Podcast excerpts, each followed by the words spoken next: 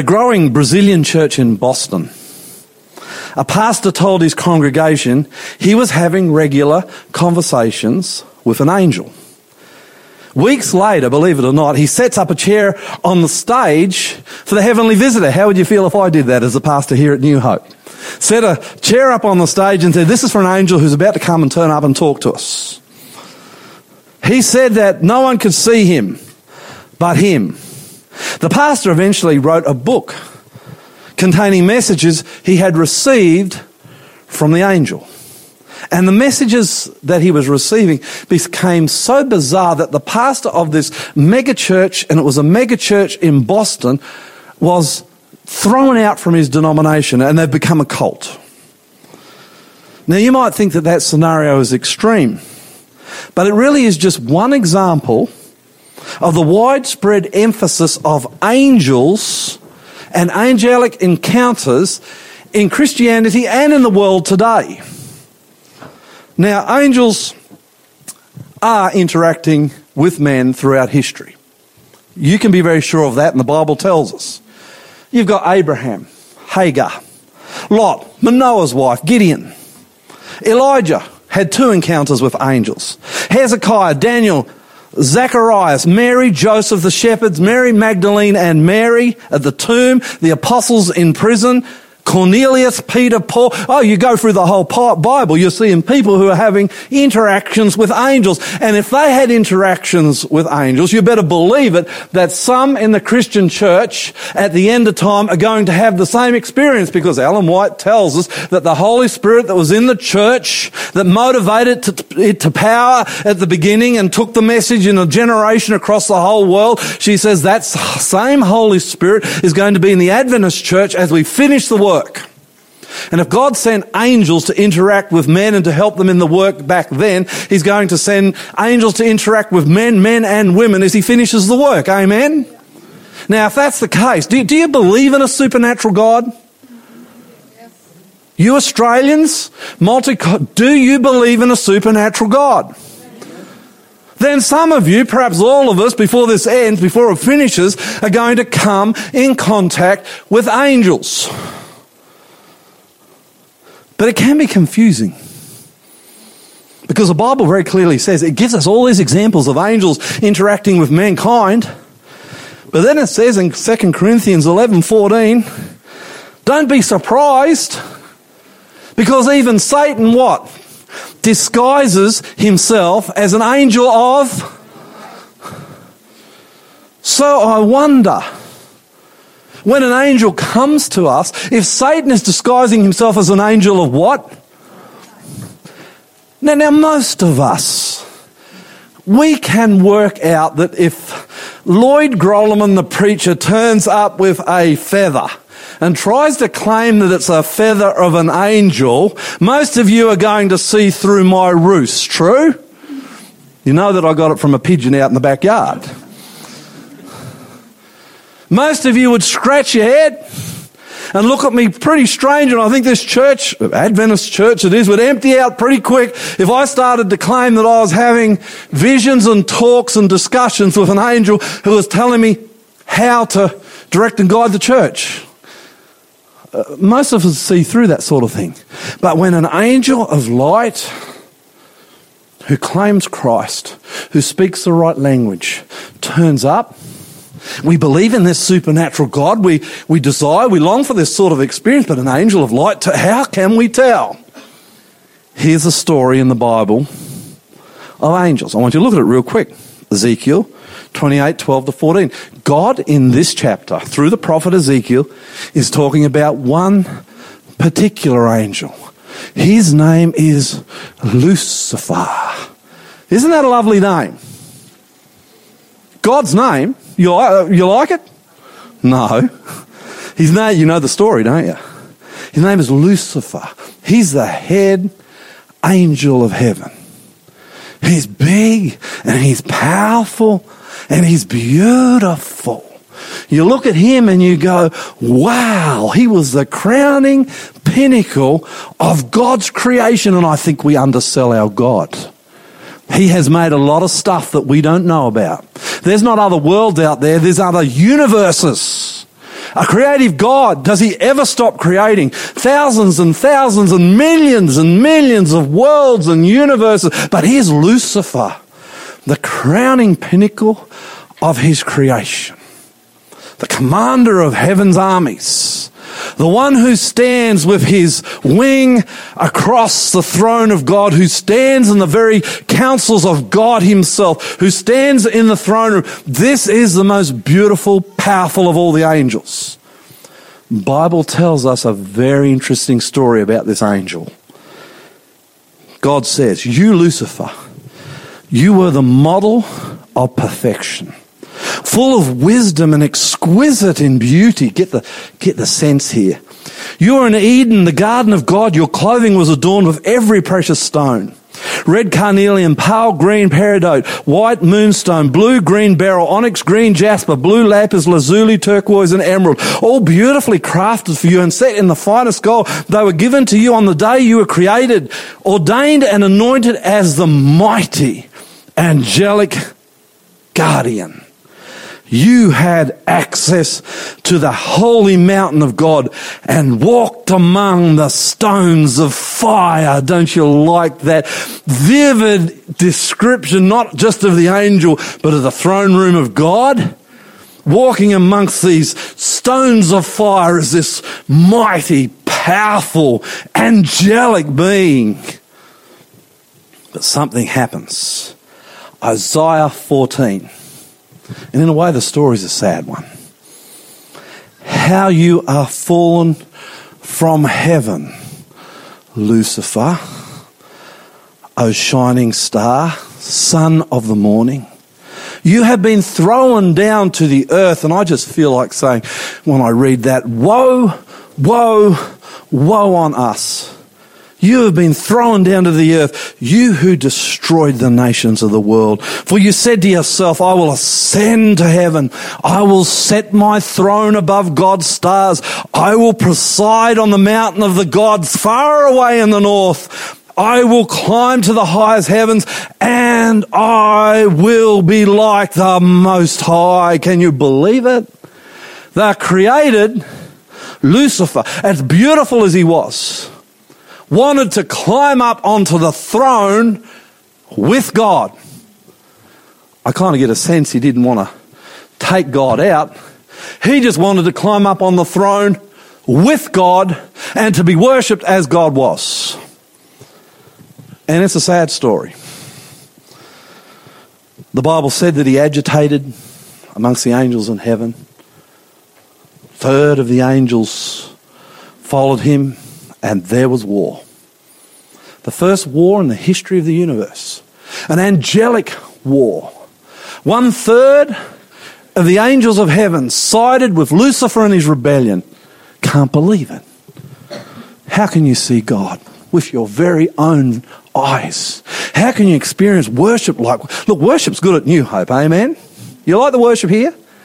I do. Like it a lot. There's nothing like the worship in heaven. Because who do we worship here? Well, we worship God, but we can't see Him with our physical eyes. We're not listening to Him preach. We're not listening to Him sing with the angelic hosts and, and all the peoples of the universe. We don't see that. Lucifer did. Yet this seed in his heart of selfish ambition begin, begins to grow. Revelation 12, verse 7 to 9. Then there was war in heaven. Michael, you know who Michael is? Jesus. He's, you know who he is? He's the angel of the Lord. Jesus, God Himself on one side, goes into battle against the dragon Lucifer and his angels. And the dragon lost the battle. And he and his angels were forced out of heaven, this great dragon the ancient serpent called the devil or Satan, the one deceiving the whole world, and thrown down to the earth with all his angels. You know the story Lucifer, Satan, the devil, Garden of Eden. Eve wanders away from Adam, eats the fruit. We join the rebellion. And we've been suffering for 6,000 years under the influence of Lucifer and his demonic host. And we are suffering. Human beings, we are suffering. And never have I seen a time in my life where we've needed Jesus to return as much as we do now. Amen. Because the reign of Lucifer and these evil angels is reaching its zenith. And we are going to experience darkness like no other generation on the earth. But as we experience it, we're going to be walking with Jesus. And so we're going to be in light like no other generation, too. So let's look about.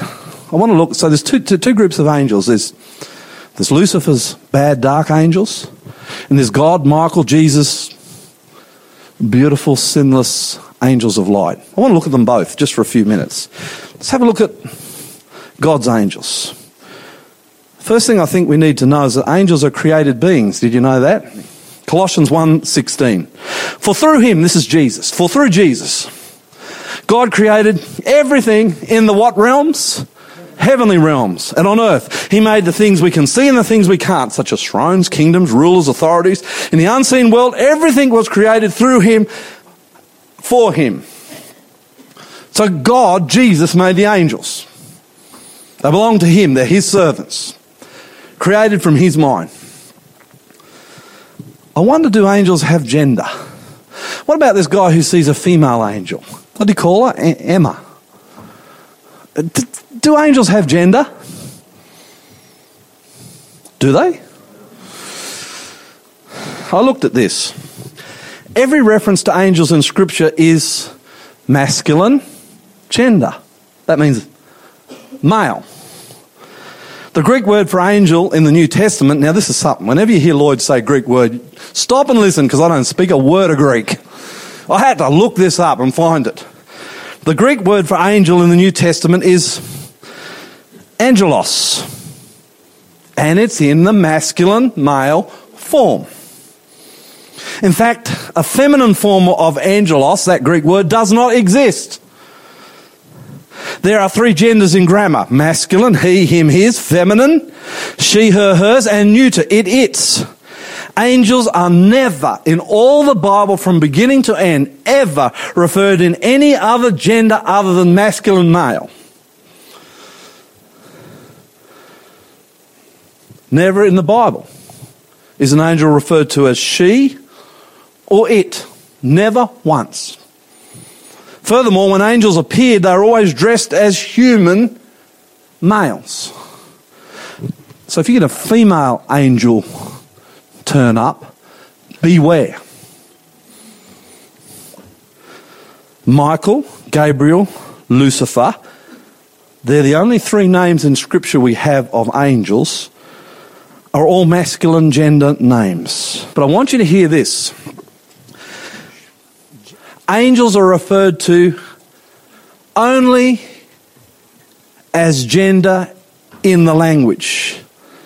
And it is not to be understood in terms of sexuality. Rather, the masculine gender, the pronouns that we use for angels, he, him, his, these masculine gender pronouns applied to these angels throughout Scripture are a reference to authority rather than gender. You cannot worship angels. Revelation 19, verse 10. Then I fell down at his feet to worship him. This is John the apostle. An angel turns up to him to give him the book of Revelation, or to give him parts of the book of Revelation and to talk to him. This angel turns up and John says, I fell down at his feet to worship him, but he said, No, don't worship me. I'm a servant of God, just like you and your brothers and sisters who testify about the faith in Jesus. Worship only God, for the essence of prophecy is to give a clear witness for Jesus. Don't ever worship an angel. Yes, they're big, they're powerful, they're mighty. You ever get in contact with one, your instinct, your human instinct is going to fall down on the ground and worship them. But if it's a true angel, it'll never receive that worship. Because worships, look, these angels, they might be more powerful than us, they might be bigger, they might be, be, be, be far more beautiful, majestic, and all those things, but they are in the end only created beings of God, both on light and darkness, both in light and darkness. created beings of God. You don't worship anyone but God.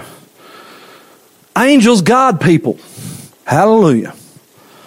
Psalm 91:11 for he will order his angels to protect you wherever you go. You all have an angel and that angel walks with you and he guards you.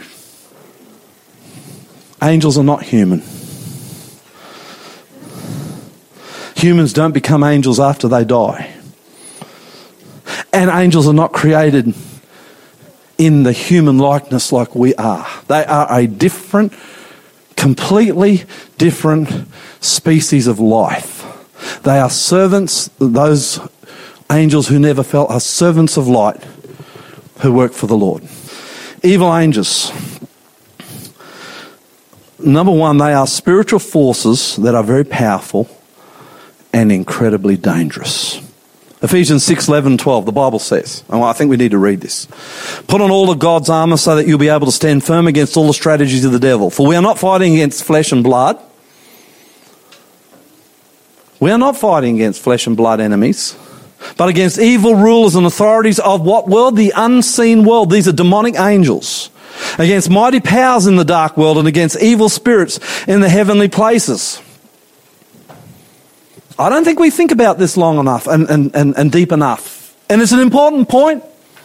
When we come under temptation, you know when that temptation it start first enters your mind and starts to niggle away at your heart and you feel the draw and you feel the pull and you begin to entertain it? It's a demon in your head.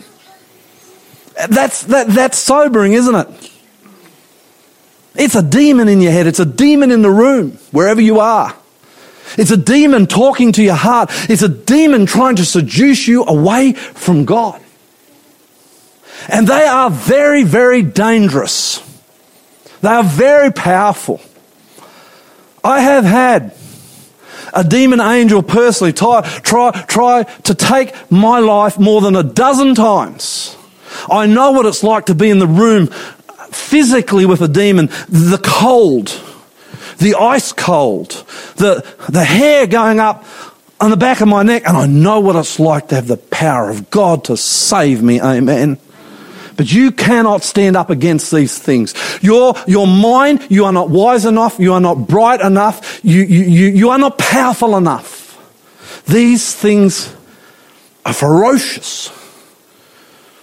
These angels, since they fell from the courts of heaven, have deteriorated to such a point that if they could, if it wasn't for the protection of the high God himself, these things would tear you apart instantly. I would rather get in a pit of hungry lions than go into the presence of one of these dark, demon, powerful angels.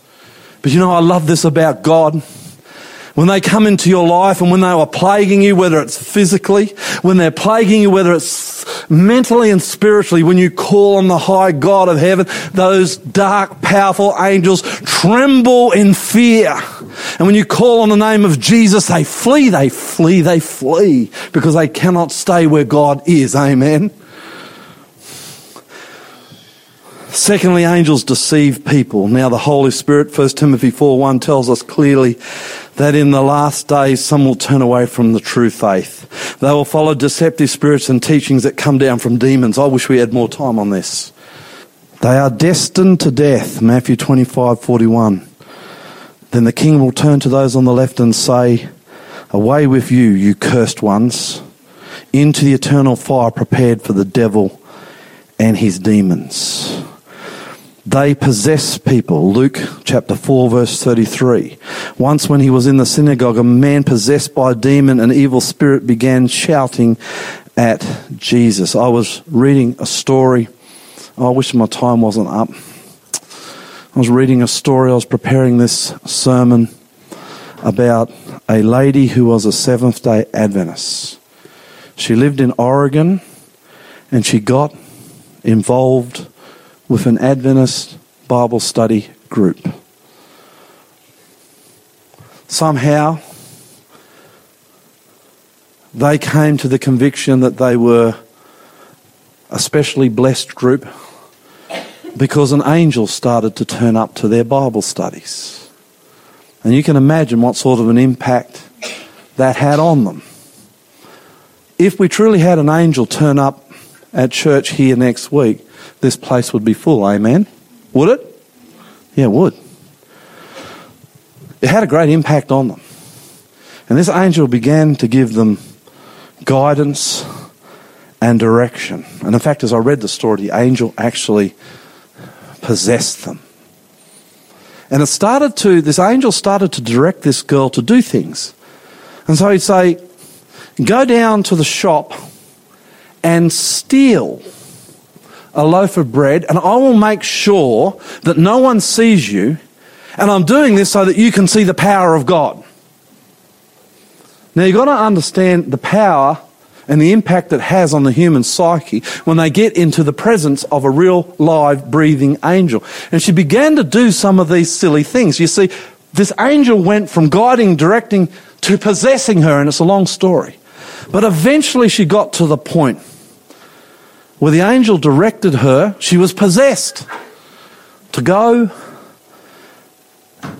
and to murder a rancher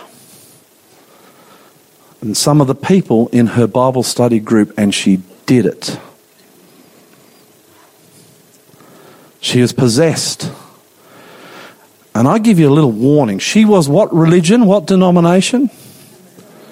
She's a Seventh day Adventist. Now, I'll give, you young people a little warning. I've been a pastor for 25 years. It seems to me that God gives us a defense against these things. The demons can't just rush into somebody. But you listen to me. If you are listening to a lot of worldly, heavy rock music, that dark stuff that comes from the mind of Satan himself. You are opening yourself up to demon possession. If you are sleeping around and someone that you sleep with is demon possessed, it seems to break down the natural barriers that God has given you, and you will become demon possessed. It's like AIDS or other awful viruses that are transmitted sexually. Demons can be transmitted sexually. Or if you play around with the occult, and I know this is not necessary, and I'm going to talk more about this next week. And I know this is not necessarily a popular thing to say, even in Adventist circles. But if you're mucking around with Ouija boards, or going to tarot card readers, or fooling around in a seance or watching Harry Potter or any of this other dark, demonic stuff that is on our television screens, that is in our movie theatres. I'm not saying you are going to get possessed, but I'm saying you are opening yourself up to being possessed by a demon.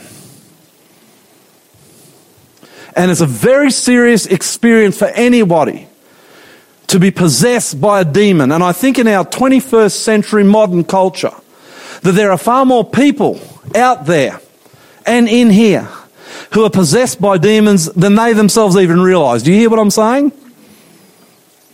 And if you're possessed by a demon, there's only one place to go, and that's to Jesus Christ. And I have taken people who are possessed by demons to Jesus Christ. And I have seen the power of Jesus as he comes in and he sweeps those nasty, ferocious killers out of people's lives and gives them freedom. Hallelujah. Amen. Freedom, uh, uh, freedom is as, as close as crying out for the name of Jesus. I've never been a pastor. I am not a pastor who talks to these evil, powerful beings. I go in and I pray in the name of Jesus. And if you're being, if you're being today, if you're being harassed by a demon, just pray in the name of Jesus of Nazareth. Uh, you know, make it clear what Jesus you're talking about. You pray in the name of Jesus of Nazareth. Instantly you will get protection and you will get relief. And I have seen it with my own eyes. So I close now. How do we tell the good from the bad? Well, 1 John 4 1 says, Beloved, do not believe every spirit, but test the spirits whether they are of God. Test. If an angel comes to you, test. Isaiah 8:20 to the law, to the Ten Commandments, to the Testament, to the Bible. If they do not speak according to His word, it is because there is no light in them. If you've got an angelic, powerful, supernatural being leading, guiding, talking to you, then it better be leading, guiding, and talking to you in the in, in the Word and in the law of God and leading you to Jesus and drawing you to Jesus. I don't think we should be seeking a relationship with our guardian angel. Who does the Bible say to seek? Seek God. Seek God. If He sends an angel, fine, but you seek God. You know that Jesus in the Bible is described as the angel of the of the Lord. Right through the Old Testament, we see that term, the angel of the Lord, just means messenger, messenger of the Lord. It's Jesus Christ before he was incarnated into human flesh on this earth. Seek that angel. Amen? Seek Jesus, who is God. Seek him in prayer. You know, I we are going into the end of time. I think most of us are going to live to see Jesus come. And I am longing for a deeper supernatural experience, aren't you? We're about to sing this song, Pass Me Not, O Gentle Saviour. Hear my humble cry. That is my cry to my Lord today. Pass me not, O Lord. Hear my, hear my gentle cry. Come to me in all your supernatural power. Keep me company, Lord, as I walk through these dark days. Give me courage. Do not pass me by, Lord. But it's the Lord's company I'm seeking, not my angels. Do you hear me? Seek who? Seek God. And one day when God returns, I was telling my teens this, our teens this this morning. One day when God returns, He will send your guardian angel. Can you imagine this? And He's going to put His hand out. And He's going to say, Lloyd, come with me. Jesus did not pass you by. Come with me. Let's go meet him. I'm looking forward to meeting my angel on that day. But I'm looking forward more to meeting Jesus. Amen. Keep your eyes open. Be wise. Immerse yourself in the Bible. Be people of prayer. We are living in end times.